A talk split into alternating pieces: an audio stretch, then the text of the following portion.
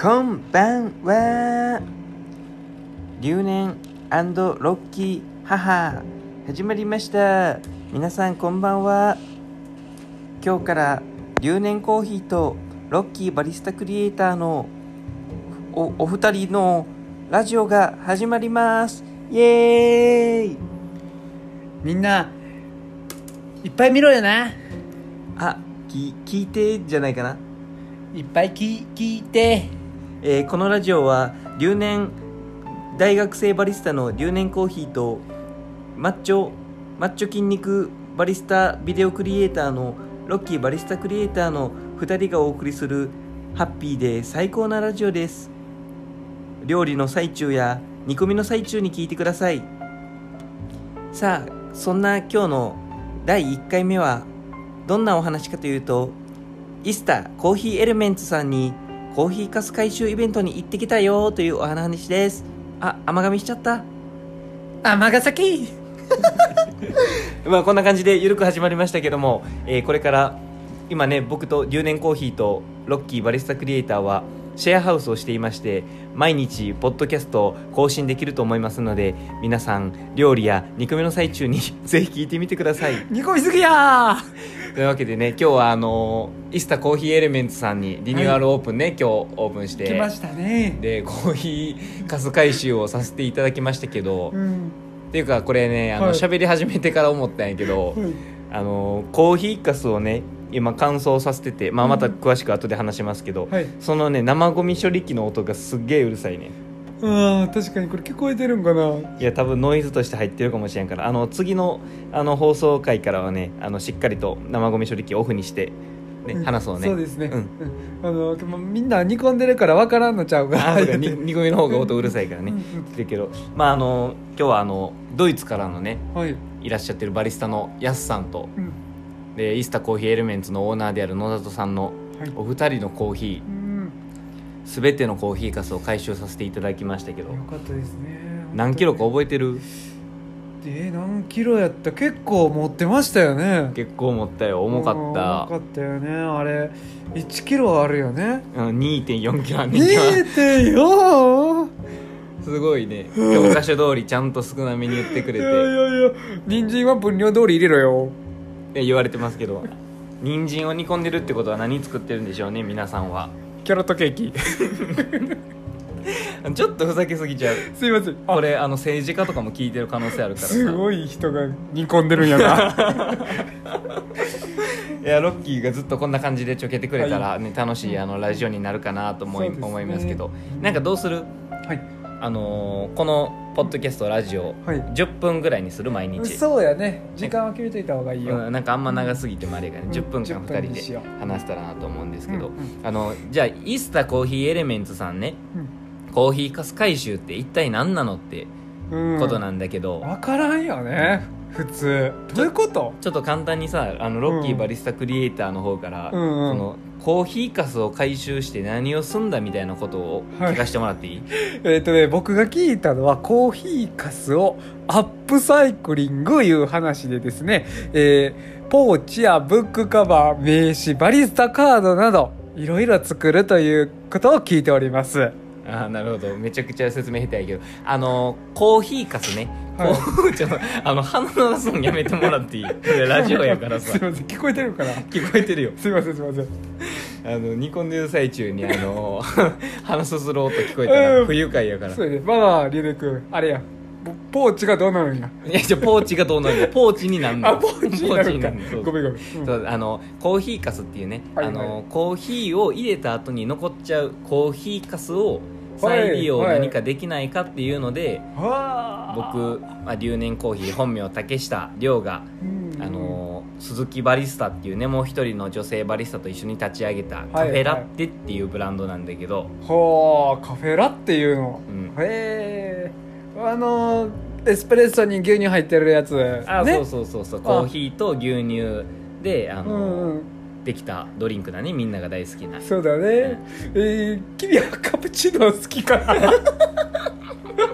ちょっとあれやな台本通りすぎんなロッキー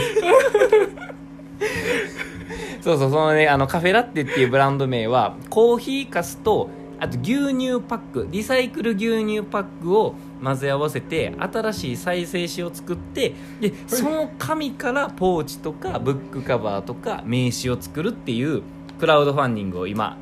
やってる最中なんだよね。ああそうですそうですよねでそのコーヒーかすをじゃあはいどこのコーヒーかすを使うんだっていうので、うんうん関西とか、はいえーはい関東九州の14のコーヒーショップからコーヒーかすを回収させてもらって、なるほどねそんなんあるんやねで店ってで10月の2日と3日にリオコーヒー、あありましたね、うん芦屋本店、うんうん神戸北野店あったはいでな大阪中之島にあるコーヒーバイリオコーヒーの3店舗のコーヒーかすを回収しましたとはい2日で何倍やったっけ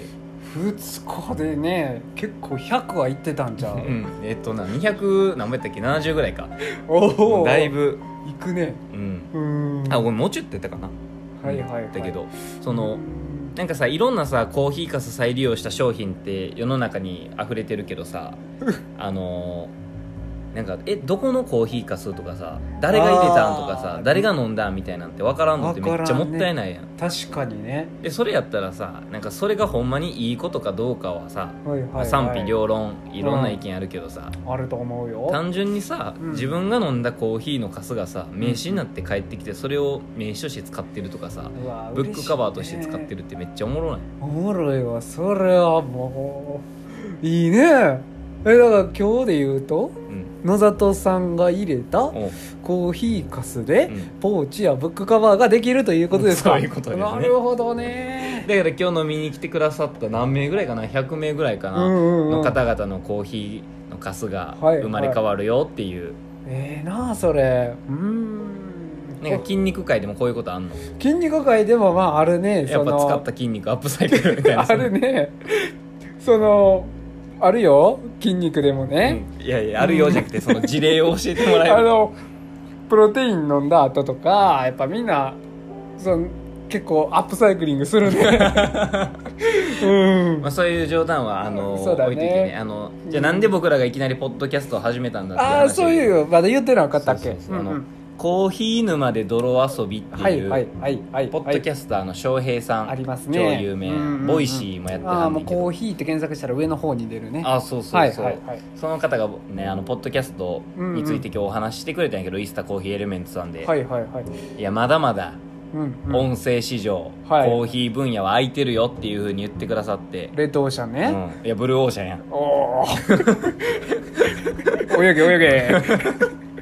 クロールクロールそこにはい僕とはい留年コーヒーとはいロッキーバリスタクリエイターが飛はいび込もうじゃないかっていう、バタフライでなうんクロールや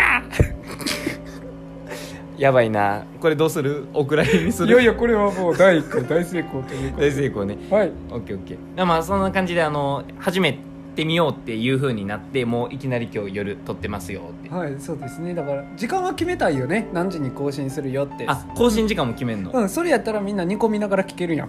でもさ俺ら更新するのって多分夜になるやんああじゃあ結構夜煮込みやねみんな夜煮込む人のさ生活スタイル考えたらさ、うんうんどう結構カレー好きやな結構あ人参人参だから人参で撮ったうんんそう前回収決まったところで、はいえーでは少し最後にお知らせをさせてください、はいえー、と先ほど申し上げましたカフェラッテというブランドのコーヒーかすはいカフェラテに使用するコーヒーかすの回収イベントが次回ははい10月の9日9日ね長崎県の長崎県カリオモンズコーヒーさんわお時津店と長崎店の2店舗、はいそしてあくる日10月の10日は、はいコーヒーカウンティー久留米店と福岡店の計4店舗で今週末コーヒーかすを回収させていただきますので、えー大阪には行けないよっていう方もね長崎と福岡の皆さんぜひ足を運んでいただけたらなと思いますあなたが飲んだコーヒーのかすが商品になって帰ってきますカフェラテ皆さんのご参加をお待ちしております